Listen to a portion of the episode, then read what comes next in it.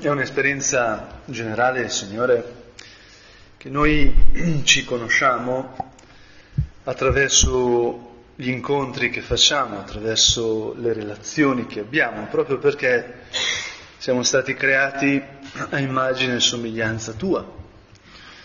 E il Padre è se stesso proprio perché genera il Figlio in quell'amore che è lo Spirito Santo, così il Figlio è se stesso perché è generato dal Padre e, e ridona se stesso in un atto d'amore assoluto al Padre, un amore appunto che è lo Spirito Santo e così via. Lo Spirito Santo è l'amore del Padre e del Figlio. Ora Gesù, la tua identità, la tua identità più profonda è relazionale.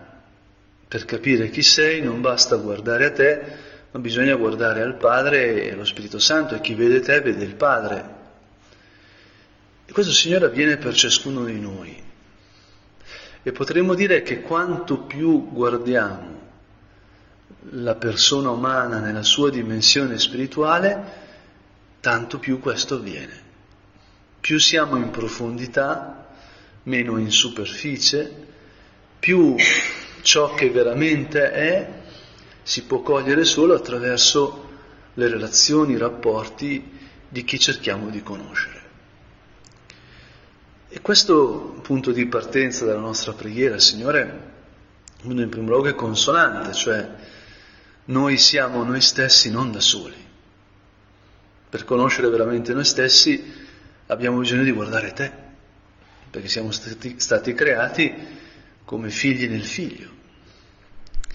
Ma questo vuol dire anche in modo molto concreto, molto pratico, che per scoprire la nostra vocazione, scoprire chi siamo, ecco, dobbiamo in qualche modo ascoltare quello che ci torna l'eco dei nostri incontri. Non capiamo noi stessi da dentro e basta, ma abbiamo bisogno anche di ciò che ci arriva da fuori. E io ultimamente non so come mai sto continuando a fare questa esperienza molte volte. Quest'estate mi è successo che parlando con un anglicano, già ve l'ho raccontato, no? mi ha colpito questo essere una grande catechesi dell'Opus Dei. E lui mi diceva appunto che ammirava l'Opus Dei perché mh, si rendeva conto nella sua esperienza ecclesiale che non basta proclamare che Cristo è risorto. La gente rimane indifferente di, questo, di fronte a questo perché non capisce cosa vuol dire per la loro vita. E invece serve appunto una catechesi, serve la formazione, serve un accompagnamento che aiuti le persone a cogliere cosa vuol dire che Cristo è risorto in concreto nelle loro vite, in concreto, per me, nella vita quotidiana, nel mio lavoro, nella mia vita familiare. E quindi appunto a me ha colpito riscoprire la bellezza di questo dono, Signore, che ci hai fatto parlando con uno che nemmeno è cattolico e anche capire in profondità la forza attrattiva, la forza propulsiva di questo che adesso stiamo sempre più spesso chiamando carisma, perché il Magistero ci aiuta a farlo, ma che è la nostra vocazione.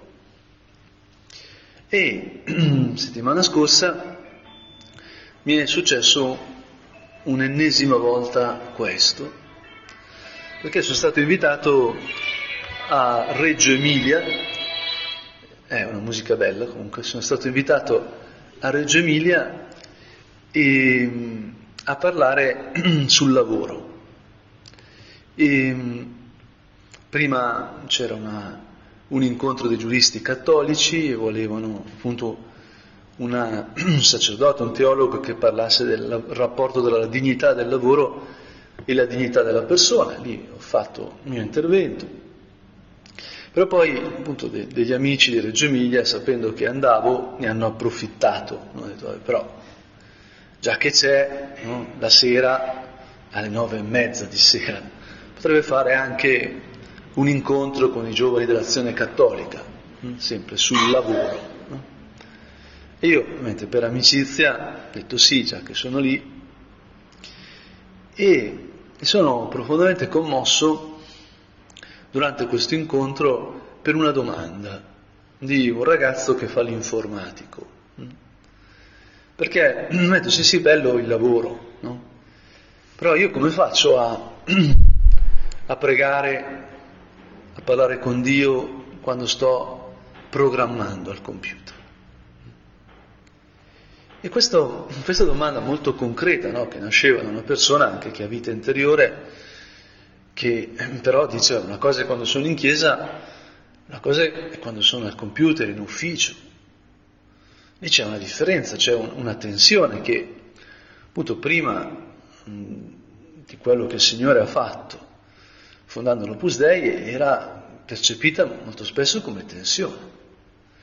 Quindi in un certo senso questa osservazione mi ha provocato, mi ha tirato fuori appunto la passione che nasce dalla vocazione. E mi è venuto appunto di spiegare che la santificazione del lavoro, quello al quale siamo chiamati, è trasformare il nostro lavoro in un atto d'amore lavorando come un padre lavora per i figli, una madre lavora per i figli, un fratello per un fratello, per un amico, per una sorella. Perché effettivamente proviamo a immaginare il mondo, un mondo, nel quale ogni persona che incontri e con la quale devi interagire a livello professionale ti tratta come quando mia madre lavora per fare una torta per me, quando una madre cura il figlio malato, quando una sposa si prepara, si fa bella per lo sposo. Cioè proviamo a pensare che le nostre azioni, il nostro lavoro, il nostro fare, ecco, sia animato da una relazione cioè sia fare per qualcuno, sia espressione d'amore, anche se non conscio, ma nell'intenzione sì. Ecco, il mondo diventerebbe un paradiso. Io andrei in posta e il commesso mi sorriderebbe, mi tratterebbe come un fratello. Andrei dal medico e quel medico mi curerebbe come suo figlio, eccetera. Andrei da un prete per fare il caso, no? quel prete tratterebbe come una persona che ama profondamente, che vuole servire. E Signore, noi questo lo desideriamo, lo vogliamo, poi non sempre riusciamo a farlo, neanche noi che sappiamo che è possibile. Ma tu ci hai dato una vocazione, tu ci hai dato una partecipazione reale alla tua vita che rende possibile questo, almeno che ci rende possibile provarci. E nel rispondere a questo ragazzo ho visto proprio la, diciamo, la sorpresa di, fon- di fronte anche alla semplicità. Perché Signore, tu sei padre, figlio e amore, cioè tu sei famiglia. E noi siamo stati creati a tua immagine, quindi l'umanità è famiglia, siamo tutti fratelli perché abbiamo un unico Padre, che sei tu, siamo tutti fratelli in Cristo. Caino e Abele erano fratelli e uno ha ammazzato l'altro, non basta essere fratelli, siamo fratelli in te, Signore. E la vita che tu ci doni, che viene dal Padre, che ci rende fratelli per sempre, fratelli tutti, dice Papa Francesco. E allora ecco, Signore, che noi siamo chiamati a lavorare, diciamo, in famiglia, a trasformare il lavoro in un atto di amore familiare. E questa è la santificazione. Non dobbiamo guardare troppo la prestazione, dobbiamo guardare l'intenzione, l'affetto, la relazione. Allora cambia tutto. E questo nel Vangelo dov'è? Questo attraversa la Bibbia in un modo chiarissimo, evidentissimo. Ed è molto legato al sabato, al sabato. Perché quando appunto tu hai creato, Signore, il cielo e la terra, ecco, lo hai fatto in sei giorni. All'inizio hai creato il cielo e la terra, hai distinto il giorno dalla notte, le, il mare dalla terraferma, hai continuato a creare le coppie relazionali. Il mare è mare rispetto alla terraferma, la terraferma è terraferma rispetto al mare.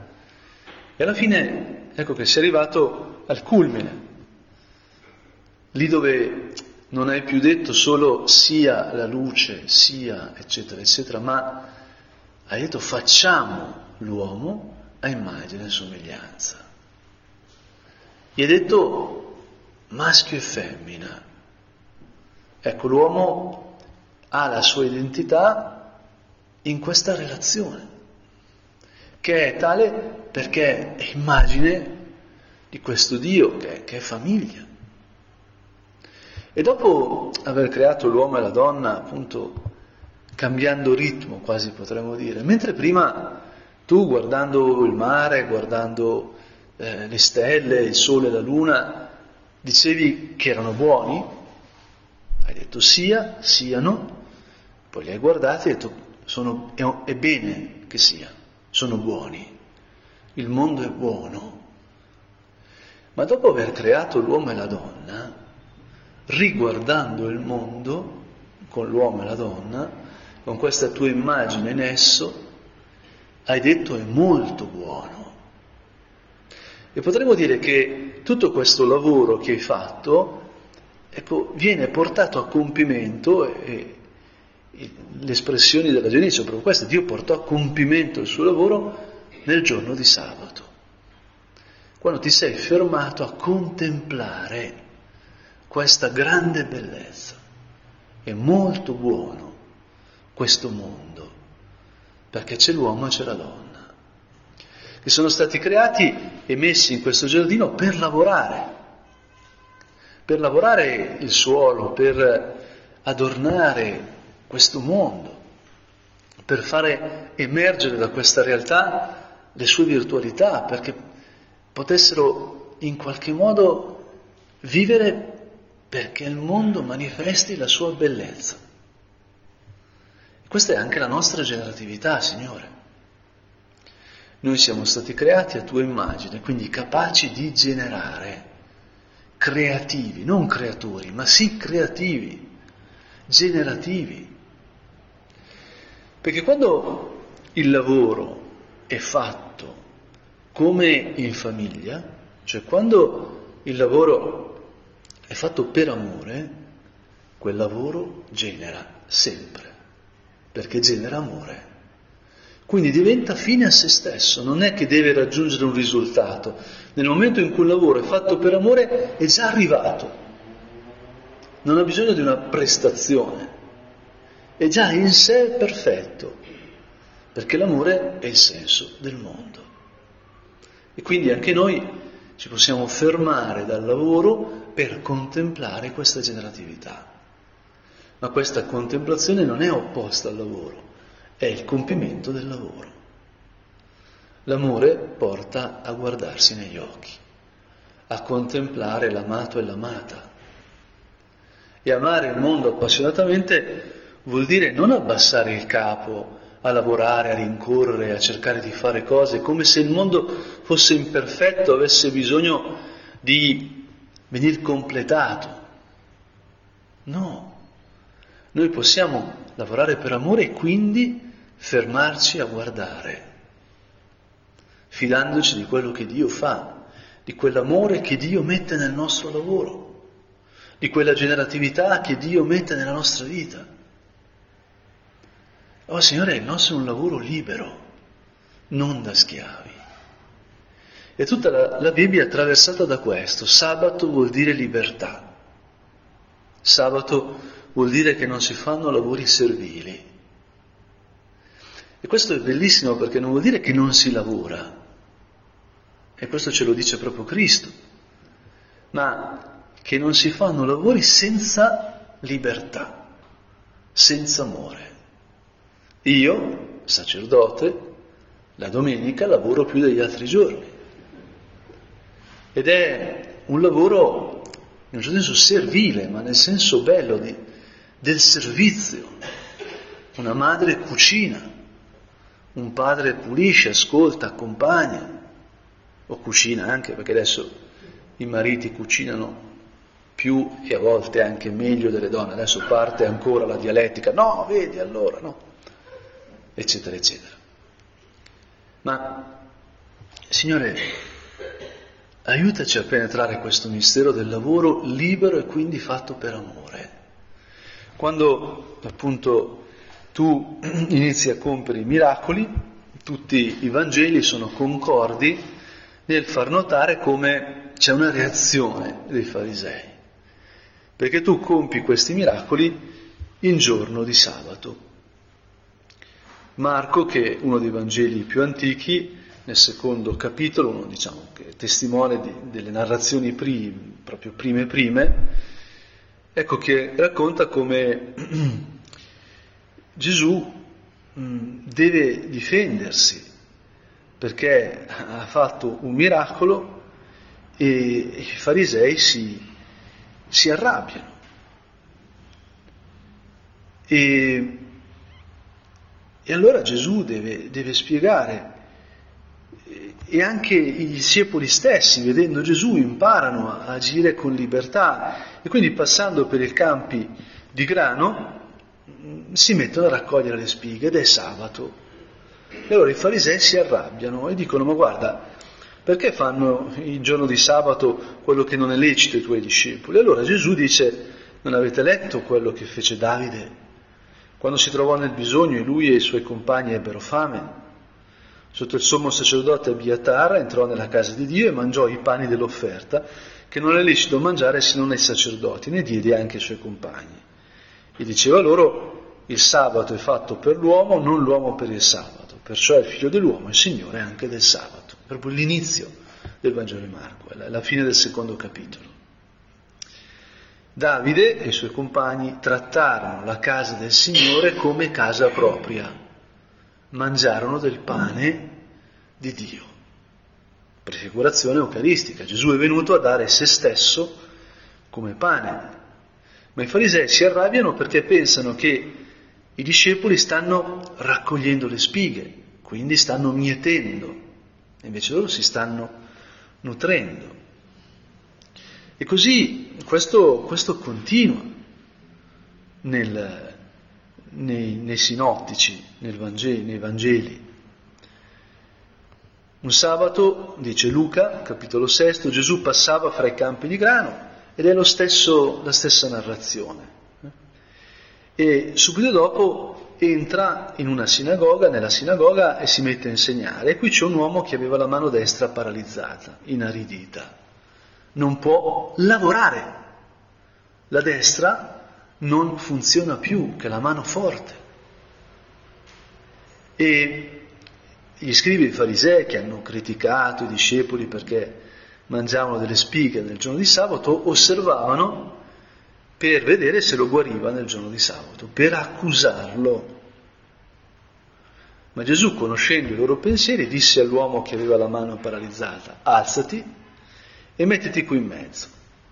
Si alzò quest'uomo e si mise in mezzo davanti a tutti, in una posizione pubblica. E allora Gesù disse loro, domando a voi, il giorno di sabato è lecito fare del bene o fare del male? Salvare una vita o sopprimerla? Si può generare nel giorno di sabato o no? E guardandoli tutti intorno disse, tendi la tua mano. Egli lo fece e la sua mano fu guarita. Ed essi si arrabbiarono andarono in collera e si misero a discutere su quello che avrebbero potuto fare a Gesù. Ecco, è lecito curare, prendersi cura di una vita il giorno di sabato? No, il lavoro è per curare la vita. E quando si lavora così, tutto è libero, tutto è amore, tutto per Dio, tutto è sabato, tutto è giorno di adorazione, tutto è contemplazione di quanto è bello il mondo, non perché il mondo non ha problemi, non ha difetti, non ha eh, elementi critici, ma perché la forza dell'amore lo trasfigura. La luce dell'amore cambia il senso. Io sempre, io che amo profondamente il mare, sempre cito l'esempio di, di come da bambino, quando siamo stati in Grecia con la famiglia e sono uscito, diciamo, già quando era buio, eh, sulla, nella nave, fuori dalla cabina, sono andato in coperta e ho guardato il mare ed era buio, era ignoto, si sentivano solo queste onde forti e faceva una paura blu, visto che era il mare, no? anche se, se era nero, perché senza luce il mare bellissimo, fa paura. Anche una spiaggia di notte ti può fare paura, mentre di giorno ti parla dell'infinito, di notte parla dell'ignoto. E Signore, noi ecco che siamo fatti per vivere nella luce del tuo amore. E il nostro lavoro può illuminare, non per la luce nostra, ma perché in quanto battezzati portiamo questa luce tua dentro di noi, sulla fronte, come diceva nostro Padre, frutto di questo bacio di Maria. Questo carisma è una luce che portiamo sulla fronte che illumina i nostri passi, come dicono i salmi. Ma Signore, aiutaci, aiutaci a lavorare con te, lavorare con Maria, che bello offrire la mattina il nostro lavoro, che bello riattualizzare quell'offerta, che bello chiedere a te, Signore, di, ecco, lavorare con noi, che il nostro lavoro sia tuo e che il tuo lavoro sia mio, Signore. E San Giovanni, nel capitolo quinto, ha un passo bellissimo. La situazione è simile, qui la guarigione è di un paralitico al quale Gesù dice alzati, prendi la tua barella e cammina. Allora i farisei dicono, eh, non poteva prendere la barella, eh, perché è un lavoro, doveva lasciarla giù. Ma Gesù gli ha proprio detto prendi la tua barella e cammina. E allora appunto i giudei prima attaccano lui, questo, il guarito, e dicono eh, è sabato, non ti è lecito portare la tua barella. A me sempre piace che questo la barella non la molla, dice sempre è legna che mi porto, cioè, anche se non ne ho più bisogno, però è roba mia, me la porto, no? cioè, il ragazzo, a me piace che il Vangelo è molto umano, non so come dire, non, è, non rappresenta un ideale, non è una rappresentazione di un modello, vedi proprio la realtà, i caratteri, le persone, anche con le loro piccolezze. Allora quest'uomo, il guarito, dice, è colui che mi ha guarito, mi ha detto prendi la tua barella e cammina. Me l'ha detto Gesù. E allora io gli domando, ma chi è questo che ti ha detto prendi e cammina? E lui non sapeva chi fosse Gesù, perché Gesù si era allontanato per impedire che fosse, diventasse il centro dell'attenzione. Però poco dopo lo trova nel Tempio e c'è un dialogo nel Tempio Gesù dice a quest'uomo non peccare più. E allora quell'uomo dice no, capi- so come si chiama, è Gesù quello che mi ha guarito. È bello, è entrato in rapporto con Cristo. Dal corpo si passa all'anima, alla guarigione vera. E allora i giudei iniziano a perseguitare Gesù perché faceva tali cose di sabato, come ci hanno già raccontato Marco, Luca, ma qui l'argomento che Giovanni ci riferisce, usato da Gesù per rispondere ai farisei, è bellissimo. Questa è una frase stupenda, una frase che dovremmo meditare molte volte, perché Gesù disse loro, il Padre mio lavora sempre e anche io lavoro. Il verbo greco è ergazomai, proprio il lavoro. Si può tradurre mio padre agisce, ma qui la questione è proprio sul lavoro, infatti io non condivido la traduzione della CEI qui perché la questione è il lavoro di sabato, E quel verbo vuol dire lavorare. Mio padre lavora sempre, perché la creazione non è finita. Il mondo nel quale viviamo è mantenuto nell'essere da Dio. La creazione continua, Dio continua a dire sì al mare, al cielo, alle stelle, alla luna, a me a te. La creazione è un atto eterno che dall'eternità si riversa nel tempo e mantiene il tempo nell'essere. E questo è il lavoro del Padre. Tutto ciò che io vedo è bellissimo, perché è frutto del lavoro del Padre. E Gesù, che è il Figlio, lavora insieme al Padre. E quindi questo mondo è frutto del lavoro di una famiglia, il Padre, il Figlio e il loro amore. Il senso del mondo è radicato nel lavoro di questa famiglia che è la Trinità. E allora, Signore, noi in quanto immagini delle immagini, cioè immagini di Cristo, in quanto figli nel Figlio, in quanto creati in Cristo, siamo chiamati a lavorare per amore, lavorare come fratelli, lavorare come sposi, come spose, come padri, come madri, come figli, come figlie. E questo trasforma il mondo, perché non lo facciamo noi, lo fa Dio in noi.